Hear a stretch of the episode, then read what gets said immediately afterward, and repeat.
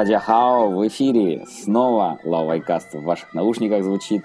А у меня сегодня очередной интересный гость. Это Иван Платонов, который работает в очень интересной тоже компании, которая называется Equal Ocean. И, Иван, ты старший аналитик, и, если не ошибаюсь, ты уже даже больше, чем старший аналитик, правильно? Ну, да, занимаюсь э, разными вещами. Занимаюсь э, значит, project менеджментом в последнее время. Да, мы с Иваном хотим вам рассказать интересные вещи. Я думаю, что этот подкаст может быть какой-то часть наших слушателей покажется слишком специфичным, но, тем не менее, он про новую инфраструктуру в Китае, он про работу с данными в Китае.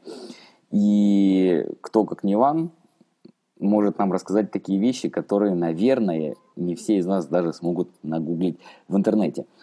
Вот, Иван, давай тогда я сразу начну с того вопроса, который мне интересен. И пока не будем касаться новой инфраструктуры, а именно, вот ты работаешь аналитиком в большой компании, которая поставляет на рынок информацию о том, что происходит с китайскими компаниями, биржами, IPO и прочими вещами. Вот как ты находишь информацию? Ну, это очень интересный вопрос. То есть э, по классике, как известно, компании, которые э, продают информацию, то, чем мы, по сути, занимаемся, э, пользуются двумя-тремя большими значит, направлениями для поиска ее. Первое – это первичная информация, да, когда происходит либо data scraping да, в интернете, либо какие-нибудь опросы, в том числе социальные опросы а, значит, представителей компаний. А, и да, просто можно, например, как, как аудиторы работают, а, поехать, например, на ферму считать свиней. Да, это что касается первичной информации. Еще есть вторичная информация, когда кто-то добывает за тебя цифры, либо другие виды данных, и ты либо покупаешь, либо просто заимствуешь и, ну, и пользуешься. И третье – это экспертная информация, когда ты, а, ну, по сути, она, да, немного коррелирует со вторым типом, но а, в в консалтинге, например, это считается совсем другой, а, друг, другой, другим типом активности, когда привлекаются эксперты, и эксперты опрашиваются по, по разным поводам. Вот. Мне кажется, что по первому типу можно разговаривать часами, наверное, так же, как и по третьему. А вот по второму, да, тут, тут э, в зависимости от индустрии. То есть э, кому-то нужны просто, допустим, ВВП страны, да, что можно прогуглить элементарно, а кому-то э, нужно, а, допустим, количество пользователей какого-нибудь приложения, которое, ну, только, может, неделю или две недели назад было, значит, загружено в, в общий доступ. И естественно, все, все зависит от э, глубины, все зависит от спроса. Ну Но... вот давай я тебя буду перебивать, чтобы задавать да. на, даже не то, что наводящие вопросы, а именно попытаться понять, как же, например, мне, да, вот иногда бывает нужно по работе найти какую-то информацию. И я вот обратил внимание, что у китайских компаний все-таки сейчас любопытный разрыв, если говорить про интернет. Например, веб-сайты китайских компаний, они даже крупнейших, это что-то оставшееся там в десятилетней или пятнадцатилетней давности, совершенно ненужное, бессмысленное. А, искать там новости иногда даже просто невозможно, потому что последний раз новости публиковались там пять лет назад. И как бы я понимаю, что вроде все ушли в Вичат, да, все ушли в какие-то э, ну, новый китайский интернет. Но а в информацию тоже не найдешь. Вот иногда просто элементарно о компании что-то узнать. Опс, и вот возникает такая проблема. Uh, да, я понял. Ну, есть два вида компаний, как известно. Компании, которые uh, торгуют на бирже, и, следовательно, они должны публиковать да, всю информацию о бизнесе от и до. И компании, которые являются частными по поводу первых, э, мне кажется, что очень просто найти даже, ну, в любом, в любом терминале очень просто найти а, репорты, которые специализированы, подготовлены банками, подготовлены от а, компаниями, которые занимаются ценными бумагами в Китае, которых, в принципе, достаточно для того, чтобы узнать, что и как компания делает. Ну, да, естественно, кроме этого есть много других источников, но вот над этим люди действительно работают, и э, вот эти самые репорты являются, мне кажется, просто как one-stop solution, да, то есть просто можно открыть, и ты узнаешь практически все, что нужно знать. Э, говоря о компаниях, которые еще не торгуются публично, либо вообще не планируют, как, как Huawei, да, например, э, здесь очень большой рынок открывается, потому что очень много спроса, аналитического спроса на эту информацию. И в Китае в последнее время появляется очень много компаний, которые а, занимаются вот именно а, майнингом вот этой информации, в том числе занимаются вещами как, такими вещами, как data scrapping, да, mm-hmm. занимаются всякими разными опросами всякими разными опросами людей, которые работают либо когда-либо работали Э, на определенную компанию. И э, как это вообще все происходит? Есть, ну, у компании есть медийное присутствие. То есть от, допустим, от платформы BossJPin, да, где нанимают людей. Mm-hmm. Это, наверное, крупнейшая платформа сейчас в Китае. До, ну, вот веб-сайта. И веб-сайты старые, но тем не менее. Также существует очень много интервью, которые опубликованы в интернете. Существует очень много других упоминаний компании, партнерства и все, и все, и все. И, значит, вот эти вот uh, data scrapping компании, они просто собирают все, что связано с uh, определенной фирмой, а потом классифицируют это и выдают это на рынок как продукт для аналитических компаний. То есть uh, мне кажется, что вот это то, куда вообще движется вся история. Но если мы говорим просто, как ты сказал, э, как, ну, нам нужно узнать что-то, определенная компания, и куда-то зайти, есть очень много открытых датабаз. А, есть датабазы, которые называются IT-Juice, да, Мандарин, IT-Мандарин. Есть датабаза, называется Rhino Data, это синий, это носорог, да, носорог данные.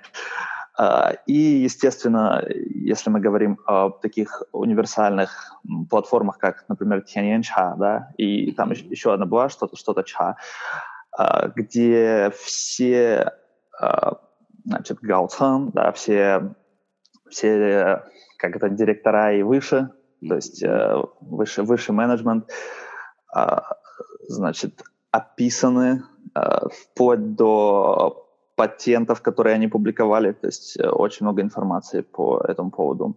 Mm-hmm. То есть в, в Китае, да, очень в последнее время это становится очень таким прозрачным, и все больше и больше, особенно частных компаний, э, вполне себе searchable, да, можно, можно найти о них все что, все, что ты хочешь. Ну вот, кстати, ты знаешь, я пользуюсь каким ресурсом, он называется Ти-Ча-Ча, то есть, видимо, от а, да, вот, да. Ти-Ча-Ча qcc.com. Вот, и хотел тебя спросить, смотри, я им пользуюсь и как бы предполагаю все-таки, что вот та информация, которую ты упомянул, например, информация о директорах, информация о судебных каких-то тяжбах, вот э, по твоему опыту, это все-таки действительно официальная информация, то есть вот таким ресурсам можно доверять, если там написано, например, что, условно говоря, компании, компании нет исков, то это, скорее всего, правда или, условно говоря, эта база данных не подключена, не знаю, там, ко всем судам. Опять же таки, тут я не знаю, есть ли единая база там, судебного дела производства э, в Китае. Вот насколько сейчас можно доверять такого рода ресурсам?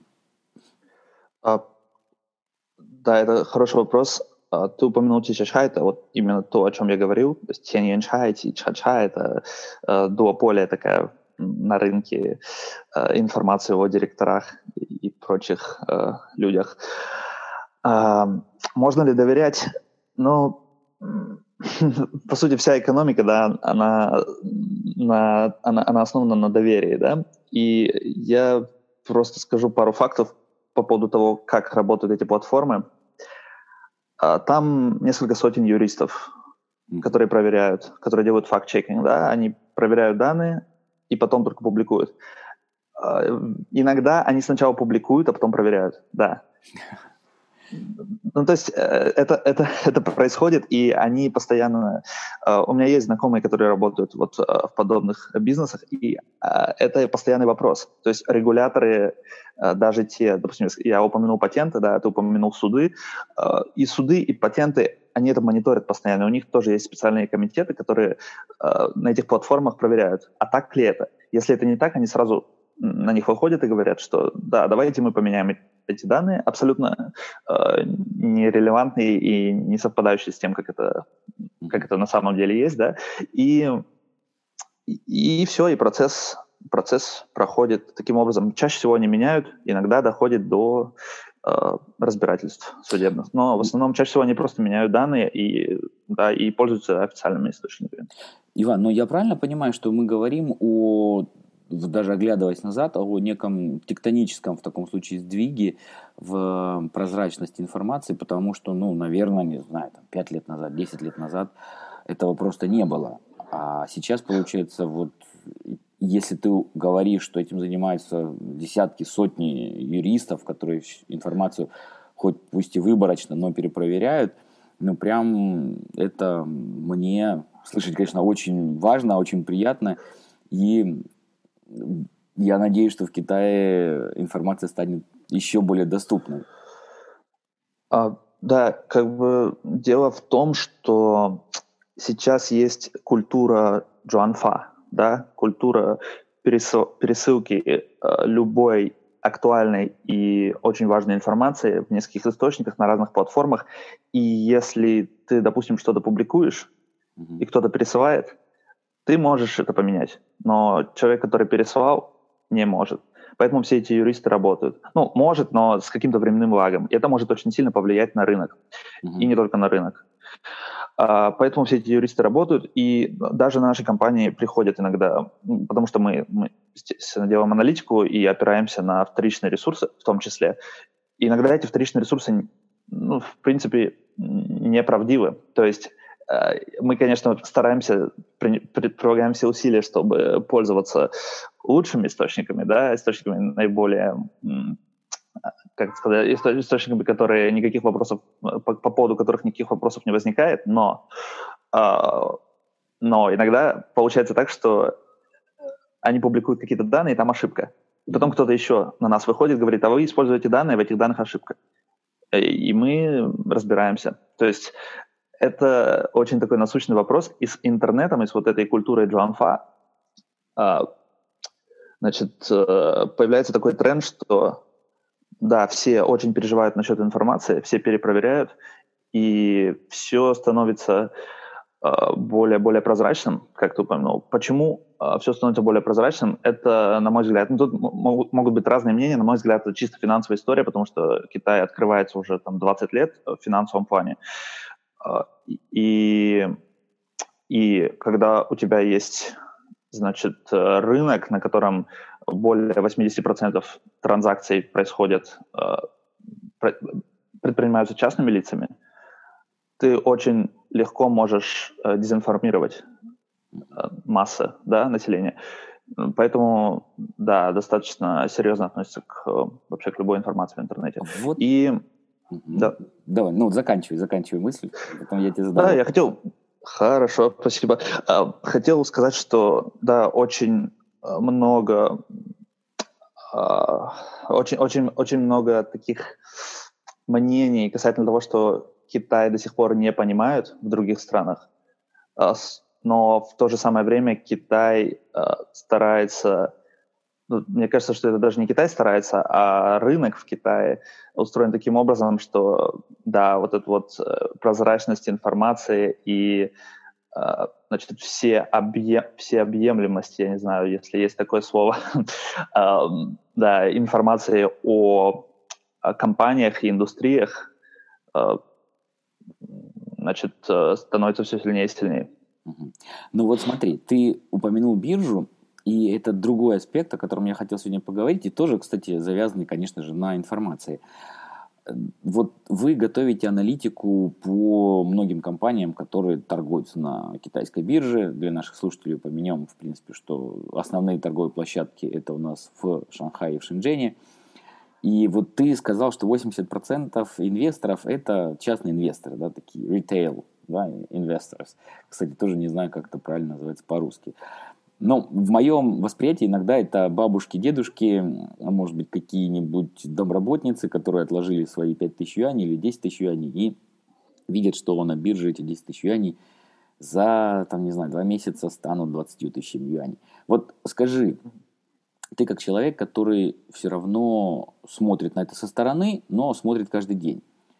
Ты считаешь, что китайская биржа, она больше казино, или она все-таки больше тот инструмент, который мы знаем как вот явление западного мира, то есть такая структурированная, с важнейшей ролью регулятора, с прозрачностью, доступностью и качеством информации и прочее, прочее.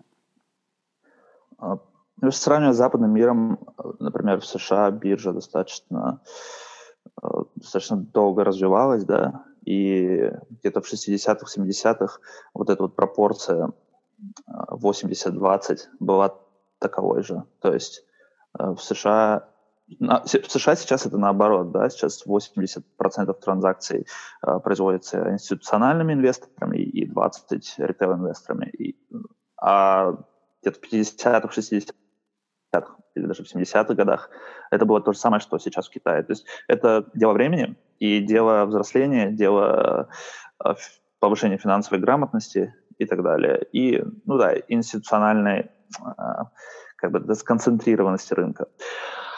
А, это казино, естественно. Это казино, э, это казино, кроме, кроме моментов... Ну, то есть, допустим, технический анализ вообще бесполезен в Китае. Когда, если мы хотим подходить к вопросу а, ну, не активов, а именно акций, а, потому что активы бывают разные, да, а, если мы говорим об акциях в Китае, технический анализ вообще бесполезен. То есть а, роботы проигрывают людям. Если мы говорим о фундаментальном анализе, то в основном это казино, когда по кривой Эллиота это начинает... Ну, то есть, как это объяснить? Это казино, когда все об этом знают. То есть, что случилось? Все знаменитая фраза, да. когда когда чистильщик обуви начинает спрашивать меня, какие акции покупать, я понимаю, что надо выходить отовсюду, да? Я уже не помню, а, кто, кто из знаменитых сказал эту фразу. А, да, да, да, да. И, ну, то есть, если говорим про а, байлин, да, людей, которые а, работают в офисах, там, в, в сфере профессиональных, профессиональных услуг, когда они это обсуждают, это еще, да, белые, белые воротнички, это еще не, не самый край, то есть э, еще значит, что можно что-то выиграть где-то там. Но когда бабушки, дедушки, то есть когда информация уже доходит до э, последних инстанций, э, то, то, то, то начинается то, то, то начинаются какие-то флуктуации, и это уже казино. Это уже чисто казино, которое анализировать бесполезно. Но что мы анализируем, например? Ты, ты сказал, что мы анализируем э, компании в Китае. Во-первых, мы в основном в последнее время анализируем компании, которые торгуют в э, США. То есть там 150 компаний примерно. Э, ну, просто потому что там другие э, абсолютно паттерны, да, паттерны торговли. И эти компании, они не боятся за Окей, okay, это, другой, это на самом деле другой вопрос. Э, когда компания, китайская компания выбирает, где пойти э, на IPO, э, какими, значит, принципами она руководствуется, но в целом компании, которые торгуют в США, они более качественные, чем те, что торгуют здесь, в среднем. То есть они и... как бы готовы к тому, да. что их будут внимательнее и тщательнее рассматривать. Ну, во-первых, да. Во-вторых, они готовы к тому, что их объективно будут рассматривать, то есть без бюрократии, без разных там а, связей с определенными там аудиторскими конторами и прочее, без, без коррупции, да. А, и они готовы пользоваться ГАПом, да, они готовы значит, составлять отчетность финансовую по тем правилам, и они готовы платить больше, потому что NASDAQ и, например, Нью-Йоркская биржа, они просто собирают больше денег за, за то, чтобы вот эти вот а, транзакции осуществлять. Mm-hmm. В то же время они в основном нацелены на международные рынки, на международных инвесторов, и в основном это технологические компании. В последнее время те компании, которые, китайские компании, которые идут на IPO за границей, они принадлежат технологическому сектору. Um, да, но вернемся к вопросу касательно, а, касательно аналитики. То есть, что мы анализируем? Мы анализируем в Китае а, фундаментальную сторону. То есть мы анализируем бизнес компании, во-первых. И, во-вторых, мы анализируем тренды. То есть что-то что случается. Это, это очень важно в Китае, когда партия что-то говорит, да, э, ну, они, естественно, готовят это несколько лет. То есть ты можешь знать заранее иногда, но в основном, когда уже происходит вот эта вот э, публикация, э, абсолютно меняется, значит, э, природа того, как люди торгуют компаниями разных секторов. Э, отличный пример полупроводников в последнее время. То есть очень большой, ну, там геополитические вопросы на самом деле, но очень большой прилив э, капитала в полупроводники э, мы наблюдаем. Просто потому что государство тоже инвестирует, государство субсидирует и государство поддерживает. А вот скажи, вот этот прилив в полупроводники, он, по твоему мнению, насколько на волне хайпа, условно говоря, какая-нибудь текстильная фабрика вдруг добавляет слово полупроводник к своему названию и говорит, что у них есть э, лаборатория по разработку полупроводников для, не знаю, текстильных станков, и все бросаются давать им деньги. Или это действительно вот такое солидное э, направление, где практически нет вот этой мутной пены? Вот если говорить насчет полупроводников в Китае главный аспект это то, что в Китае есть, есть люди, есть таланты, есть люди, которые работали в крупных полупроводниковых компаниях в, в США, а, на Тайване, да, ну окей, а, будем разделять, да, потому что индустрия разделяет, потому что если мы считаем, э, если, если значит, э, пекинская компания покупает э, с Тайваня полупроводники, то это импорт, официально. Так что, да, будем разделять. А, у, у Китая есть очень много талантов, но, но там тоже, там кроме талантов еще нужен опыт и капитал. Вот капитал сейчас они очень сильно бустят. И если говорить о текстильных фабриках, то есть как этот капитал распределяется, а, понятно, что никто не даст э, много, но никакой инвестиционный фонд не даст много э, капитала тех, бывшей текстильной фабрики или текущей текстильной фабрики, которая, ну да, был этот случай, кстати, э, вот с текстильной фабрикой, да, э, по-моему, мы, мы об этом говорили в прошлый раз. Э, ник, никто не даст текстильной фабрике много капитала, и, естественно, по талантам им сложно будет привлечь что-то. Но в Китае есть э, национальные чемпионы в, ну, как ты знаешь, полупроводника, полупроводник, полу, пардон, э, полупроводниковая, э, значит, производственная цепочка достаточно долгая, там, там есть и дизайн, да, и, собственно, производство, и, и разный etching, да, там, тестинг и прочее то есть до того, как мы вот эту вот микроэлектро- микроэлектронику внедряем, допустим, в телефон, она проходит там десятки ступеней в разных компаниях, в разных географиях, да, в разных локациях. А, и в Китае национальные чемпионы есть в дизайне, естественно. То есть Huawei компания High Silicon, которая сейчас под санкциями очень жесткими. Есть несколько стартапов, там, например, а, Cambricon, которые занимаются искусственным интеллектом, то есть они развивают а, микроэлектронику для искусственного интеллекта. Ну и, и там несколько других имен. В Китае также есть э, национальные чемпионы в, в оборудовании. Mm-hmm. То есть есть несколько компаний, которые занимаются вот именно оборудованием, которое помогает производить микроэлектронику.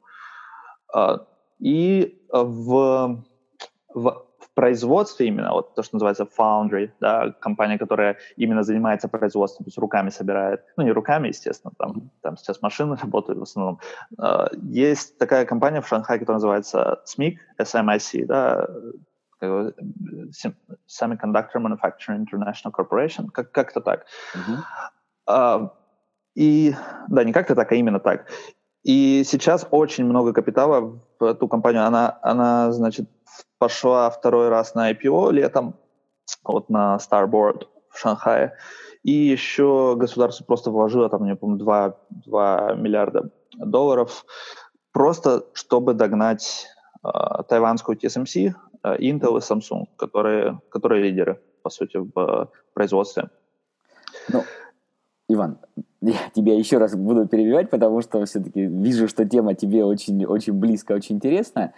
Но да. вот связанные с этими вещами, э, все равно будем, будем постепенно уходить к нашим другим вопросам на сегодня. Вот то, что ты сейчас рассказывал про полупроводники, да, наверное, тут больше вот такая составляющая реальная, солидная. А вот другой хайповый момент, не так давно, просто ты же упомянул тоже, что любые заявления правительства, какие-то официальные новости, они очень влияют на рынок. Вот не так давно была целая серия заявлений о поддержке блокчейна со стороны китайского правительства на самом-самом высшем уровне. Да? И, как я понимаю, и в блокчейн тоже ринулись деньги, и в блокчейн пошли инвесторы, хотя вот Китай э, славится также и тем, с одной стороны, тут майнят вроде как в огромном количестве криптовалют, но с другой стороны, она ну, полностью и всячески запрещена. Вот эм, что ты думаешь про такие хайповые темы блокчейн? И, кстати, заодно, заодно тебя спрошу, не побоюсь поместить это в один флакон, казалось бы, вроде бы вещи не связаны. Вот блокчейн и другая тема хайповая сейчас – это автономное вождение, все эти роботакси и прочее. Туда, как я понимаю, тоже все ломанулись. Ну, и давай добавлю еще в этот же вопрос про электромобили, в который тоже все ломанулись. И не знаю, какое там количество производителей автомобилей, электромобилей сейчас есть в Китае. Там речь, если не ошибаюсь, шла чуть ли не 800 разных э, попытках, ну, разных марок, разных э, фабрик, которые кинулись делать электромобили. А, да, это много-много вопросов. Я попробую разобрать по одному. Значит, про блокчейн. Um, наверное, на примере. То есть у нас есть клиент, который занимается блокчейном, и они занимаются блокчейном, так, наверное, с года так, с 17 или 16 то есть несколько лет уже. И когда в прошлом году Си Цзиньпин, значит, сказал в ноябре, я помню, 5 ноября прошлого года сказал, что окей, блокчейн — это одно из направлений, по которым наша национальная экономика будет развиваться. За несколько недель, недель после э, через несколько недель, пардон, после вот этого заявления, вот эта вот компания, наш клиент, э, просто за, по-моему, один месяц э, получила больше э, заказов от государственных органов, чем за всю ее историю. Mm-hmm. То есть там различные местные, местные значит, локальные государства, провинциальные, да, и, и так далее – Э, вниз по, по структуре. Они поняли, окей, на, так, во-первых, мы сначала должны изучить, что это такое. То есть они получили, они получили заказы на консультационные услуги. А во-вторых, они э, начали делать для многих инстанций то, что называется... Э, в общем, а, они, они начали, они систематизировать. Ну да, да, систематизировать информацию, систематизировать информацию э, с помощью блокчейна просто для локальных правительств. Но сейчас, мне кажется, уже, уже это не так э, жарко. Ну, то есть сейчас мало говорят о блокчейне, но они до сих пор работают и работают достаточно, достаточно много в этом направлении, вот именно с государственным сектором.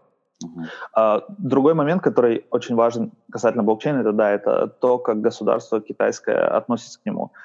То есть, с одной стороны, ICO запрещены, но ICO это как IPO, только, только, только в блокчейне.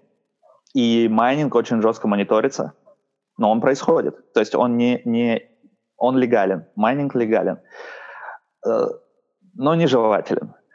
То есть э, но, вот такая вот позиция. Ну, по-моему, там, я уже не, не помню, какой процент вычислительных мощностей для майнинга находится в Китае от вообще мирового. Мне, есть компания. Половины.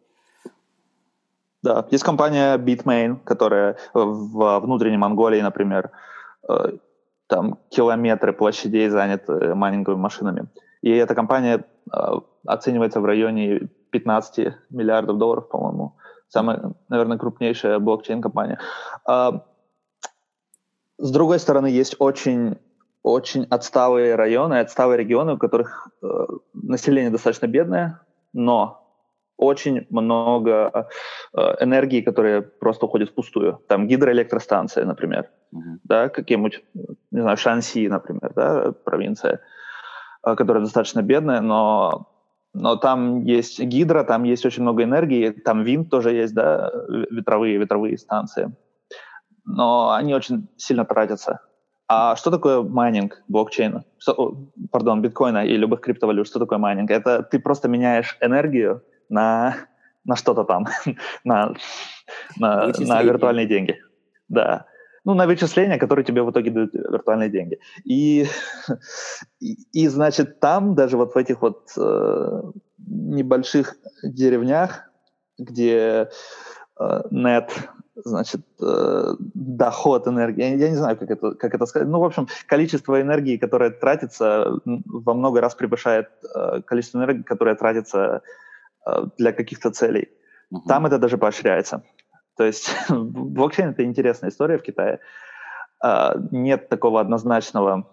Ну, с одной стороны, рынок тебе, ну, тебе а правительству говорит, что нужно это использовать, и они используют но с другой стороны это может принести еще большую нестабильность. Есть это еще это, это более серьезно, чем чем IPO, чем чем э, торговля акциями. Ну да, а, потому что все же ломанут, а, опять-таки мы знаем прекрасно азарт китайского инвестора, с каким энтузиазмом он воспринимает возможность быстро-быстро-быстро обогатиться, да. Абсолютно. Но... И тут не только о бабушках, дедушках, тут, э, мне кажется, э, обо всех социальных группах. А если говорить про второй вопрос, который ты задал, я просто думаю, что можно о, о, о биткоине, о блокчейне говорить долго-долго, но, наверное, наверное, нужно покрыть все, да, все вопросы. Да, а второй вопрос а касательно... Авто... Запишем отдельную потом выпуск. Я, кстати, к нашим слушателям обращусь. Все-таки пишите, пожалуйста, нам комментарии, пишите, что вам интересно, и я уверен, что тема действительно блокчейна, тема криптовалют э, в Китае, она очень интересна, Иван, так что готовься к тому, что мы запишем отдельный подкаст на эту тему. А давай сейчас про роботакси. Что вот ты думаешь? Да, про роботакси я думаю, что э, ну, это уже начинает набирать обороты. То есть Байду сейчас уже тестит в Пекине Apollo, да, открыто тестит, то есть можно пойти и, и попробовать. А, и э, что я еще думаю, мне кажется, что роботакси не прибыльны в ближайшие, так, ну, в Китае именно, не прибыльны в ближайшие так лет, наверное, 7-8. То есть наши модельки показывают, что там, там не покрывает косты. Не покрывает просто из-за того, что сейчас очень низк, низкая, низкая маржа на рынке, по сути, ride-hailing, да, то есть Didi, например, такси, э, очень мало э, сверху добавляют к тому, сколько это на самом деле стоит, ну, такси, такси-сервис. Uh-huh. И очень сложно будет роботакси. Роботакси будет э, там в течение там, лет пяти, наверное, просто experience, просто люди, которые хотят это попробовать, снять видео, там, выложить в свой э, что угодно, Инстаграм, WeChat, да, и так далее. Э, но никто это не будет воспринимать серьезно как э, что-то, э, как, как commodity, да, как, как э, сервис, который можно, можно, который можно каждый день пользоваться. Роботакси в некоторых узких аппликациях, в некоторых узких сценариях очень хороши допустим, аэропорт, от аэропорта до какого-нибудь какого-нибудь э, логистического узла. Uh-huh. Ну, э, есть... Кине, например, до, до Дунджимена, да, от аэропорта до Дунджимена, если это будет робот из человека, то нормально. Но, с другой стороны, сейчас есть, э, как это называется, Маглев, да? Он не Маглев в Пекине, но, по сути, есть, есть поезд, который тоже может э, выполнять ту же самую функцию. То есть очень сложно, очень сложно роботакси будет войти в этот самый рынок а, вообще транспорта И мне кажется, на данный момент это больше хайп, чем, чем что-то реальное с точки зрения бизнеса. Ну, то есть пока что человек, э, скажем так, водитель из мяса и костей справляется дешевле, действительно, чем, чем робот, да.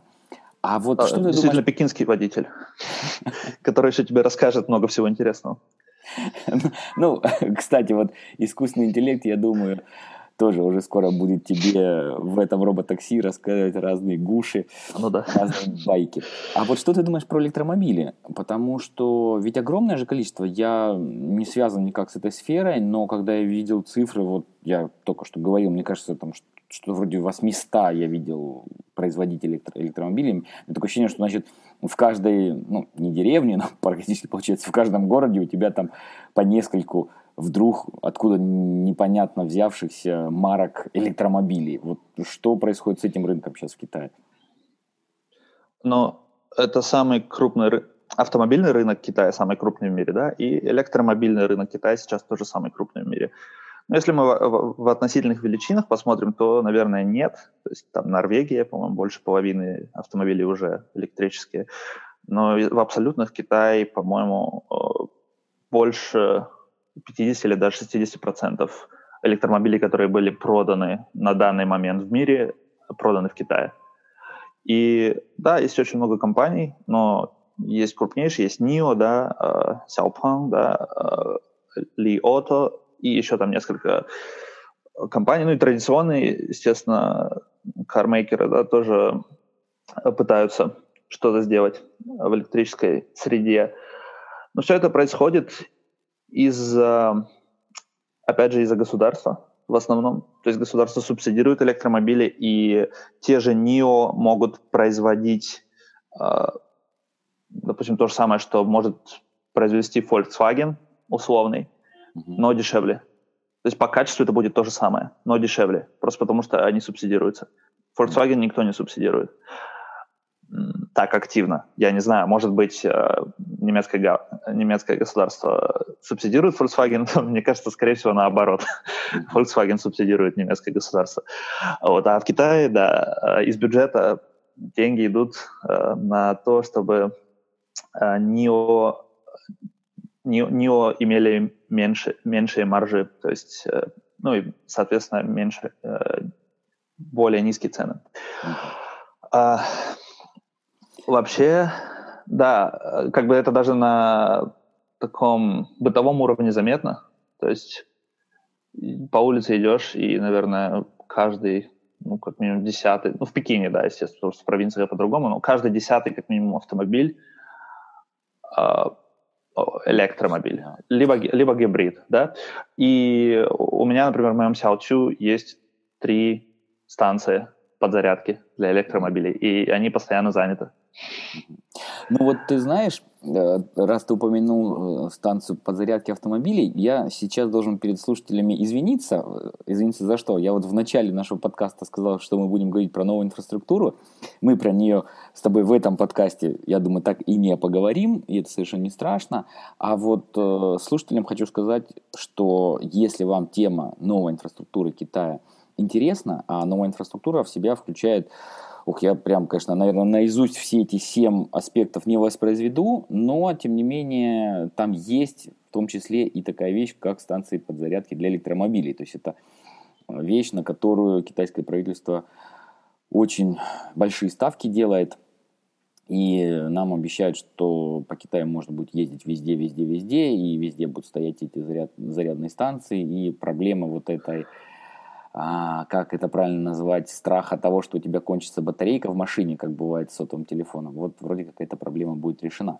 Так что читатели, точнее не читатели, слушатели, пожалуйста, пишите нам комментарии, пишите, что бы вы хотели узнать, погуглите, что такое новая инфраструктура в Китае, и напишите, может быть, какой из аспектов вы хотели бы услышать от Ивана в большей подробности.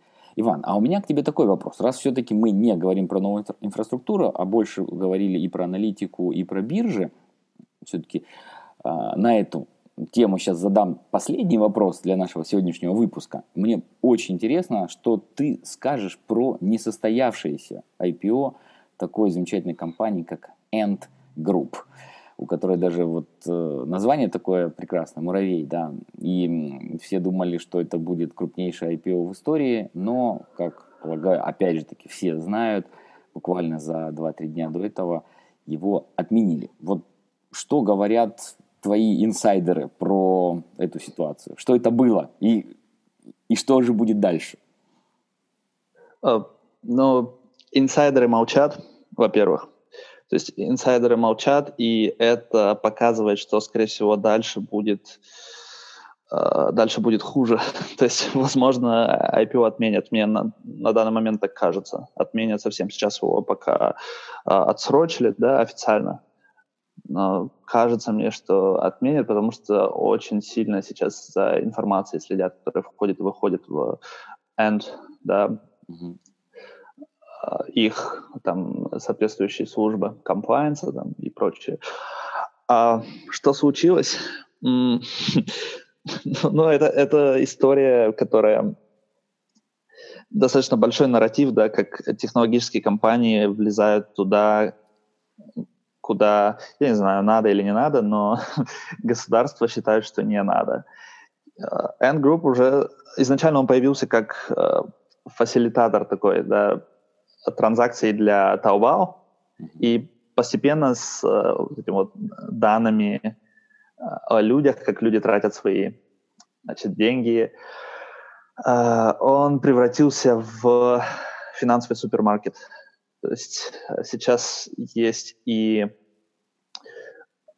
asset management, и микро, микрозаймы, да, и и прочее, и прочее, и прочее. То, что, по сути, традиционные и нетрадиционные банки и банковские организации а, обычно предоставляют своим клиентам. Но очень большой риск и очень большой риск с точки зрения риск дефолта, да, систематический, и очень большой риск с точки зрения того, что эти все микрозаймы и прочие э, виды отношений с э, ритейл-клиентами – Unfinancial никак не подтверждаются их а, активами.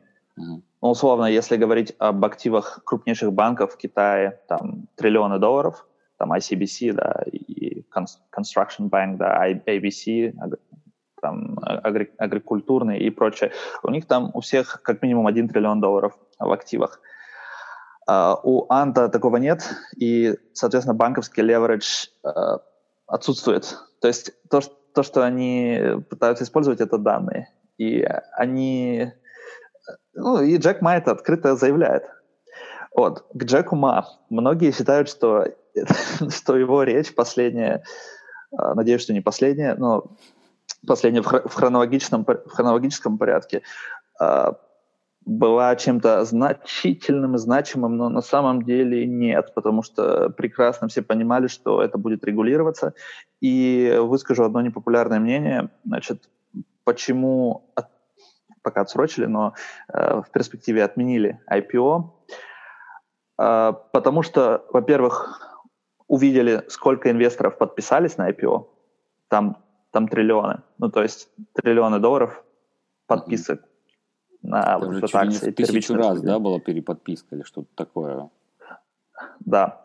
А, и поняли, что если начнет что-то регулироваться, либо что-то случится с компанией, то этих всех инвесторов очень сильно обидит такая ситуация. И, ну, как защита инвесторов, да, system-wide, да, защита инвесторов. А второе — это тоже связано с, значит, легальным, с, с правовым полем. А, есть это, это правовое поле и лобби компаний, которые, допустим, занимаются э, ценными бумагами. Если дать а, Анту вот эти вот 34.5 э, миллиардов долларов, он может спокойно выкинуть всех, а, допустим, микрозаемщиков с китайского рынка. Просто там за, за несколько кварталов. И спокойно сможет выкинуть очень много традиционных а, компаний, которые занимаются ценными бумагами. Конечно, на банки, потому что он, они работают с банками, и там, там есть синергия некоторого рода, но это, это приведет к очень большой концентрации рынка, и это, опять же, привлечет за собой э, регуляторов, которые начнут э, значит, очень плотно заниматься этим вопросом. То есть... Ну, и Ан да, станет два... слишком большим в таком, опять-таки... Он станет большим, и это, это, да, монополия. Too То есть to монополия... будет к тому же, да, слишком большой, чтобы позволить ему рухнуть, потому что это повлечет за собой коллапс много чего. Да, и это будет монополия cross-industry, да, будет на, в некоторых в некоторых, во многих индустриях монополия. То есть, а возвращаясь к блокчейну, например, если посмотреть по тому, вообще кто владеет большинством а, патентов mm-hmm. по блокчейну в мире, это, естественно, Ant. Ну, там написано Alibaba, но, ну, естественно, Ant, потому что Ant занимается блокчейном. То есть здесь это уже монополия в Китае. Там Tencent еще что-то делает, Inspire и там еще несколько, несколько, некоторые другие компании. Но uh, Ant очень силен здесь, очень силен в технологиях, и если он еще будет очень силен в банкинге, то да, это хорошо для технократов китайских, то есть быстрее мы найдем связь значит, данных и, и ценности, денег, Uh-huh. То, чем они хотят заниматься, там, с, с социальным рейтингом и прочее, это, это все направлено на, на то, чтобы быстрее сконнектить ценности данные, данные о человеке и данные о процессах и ценность, uh-huh. чтобы равноправно распределять. Вот. Но это нехорошо, потому что это частная компания. Компания, которая не принадлежит государству. И еще там есть много иностранных инвесторов, Ван, что не очень-то нравится ну, да, да. известным инстанциям. Спасибо тебе большое. Мне кажется, это был отличный анализ. Не знаю, почему ты говоришь, что это непопулярное мнение. На мой взгляд, оно очень взвешенное и, скорее всего, близко к правде. И ну, я тоже соглашусь с тобой, что вот эта речь Джека Ма, о которой все говорят как чуть ли не таком эпохальном событии в этой мелодраме, что после этого, соответственно, там, китайский регулятор вдруг опомнился и отложил IPO. Я думаю, действительно, там все эти годы шла своеобразная борьба, перетягивание каната. Но вот пока канат на стороне регулятора. Да, Мне Иван. кажется, вот я просто добавлю очень быстро. Мне кажется, что Ант очень, Ант очень хорошо последовать примеру Huawei в плане того, что он может быть э, частной компанией, но, да, кооперировать с э, государством в некотором роде. Они, естественно, кооперируют, то есть данные могут, могут проверяться. То есть если происходит запрос э, данных э, к АНД или там, к Tencent или к кому угодно, они не могут отказать. То есть у них еще по, похуже Роскомнадзора ситуация. Да. Ну, а, да, то есть мне кажется, что сценарий Huawei очень хорош для Анта, но этот сценарий будет означать, что Ант не сможет нормально развиваться в западных странах. А сейчас ну, он это планирует делать. Да, да, действительно, у них такая дилемма есть. Я думаю, такая дилемма есть и у Анта, и у Tencent, который тоже упоминал, потому что, да. с одной стороны, они хотят диверсифицировать и не держать все яйца в Китае в одной корзинке.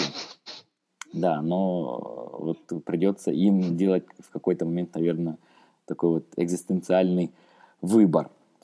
Иван, спасибо тебе огромное. Для меня прям был замечательный, очень интересный разговор. И действительно, готовься к тому, что мы запишем обязательно еще один или даже больше подкастов, потому что вопросов у меня осталось, например, много по всем вот новым технологиям, по крупнейшим китайским компаниям. Было бы здорово поговорить и про Huawei, и про Tencent, и про Ant, и, и, и про кого-то, про Baidu, вот кто у нас у всех на виду, у всех на слуху.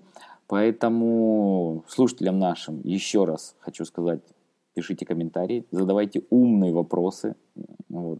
Иван человек, который даст вам еще более умные ответы. И, Иван, я тогда сейчас буду уже ставить музыку, какую-нибудь китайскую. Надо будет посмотреть, если вдруг что-нибудь связанная музыка про блокчейн. Вот.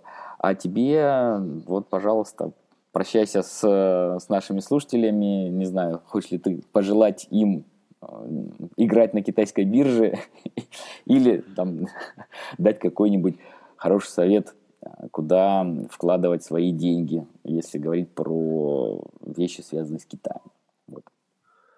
А, играть на китайской бирже я в данный момент никому не желаю. А, вот посмотрим, как это развернется э, в ближайшее, не в, ближ, не в ближайшее время, да, э, куда вкладывать деньги. Но мне кажется, этот вопрос... Знал бы прикуп, жил в Сочи, называется. Да, да, да. Да, это, это тоже зависит от того, э, живете ли вы в Сочи. И да, спасибо большое, спасибо, Альберт, за вопросы, спасибо заранее за умные вопросы в комментариях и где-либо еще. Э, не знаю, смогу ли дать умные ответы, как э, Альберт сказал. И да, спасибо еще раз, носите маски. Все. Всем тогда оставаться здоровыми, оставаться богатыми, потому что мы знаем, что лучше быть здоровым, богатым, чем бедным и больным. И продолжайте слушать Ловайкаст. Всем пока-пока.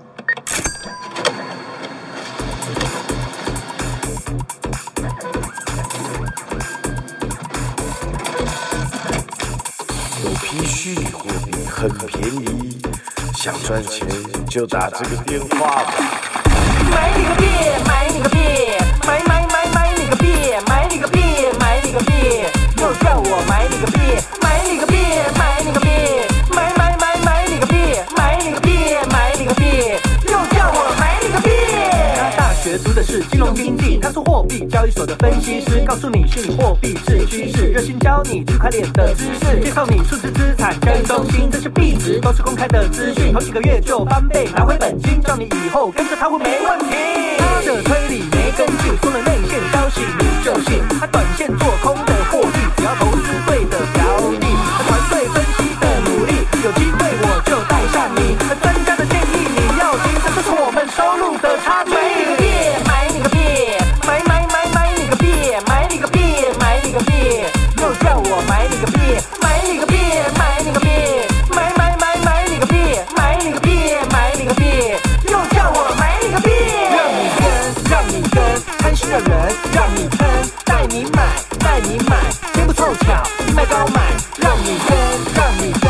跟，稳赚不赔，你就头昏，他吃饱，你吃草，白泥道，刚刚好。国产币、豆芽币、空气币、高丽币、地瓜币、青椒币、龙须币、番薯币、大白币、蒜头币、红葱币、生姜币、辣椒币、玉米币、秋葵币、番茄币、茄子币、甘蔗币、芦笋币、萝卜币、花椰币、四季币、红心币、酸橙币、木耳币、金针币、金毛币、苕球币，换了这么多个名，全是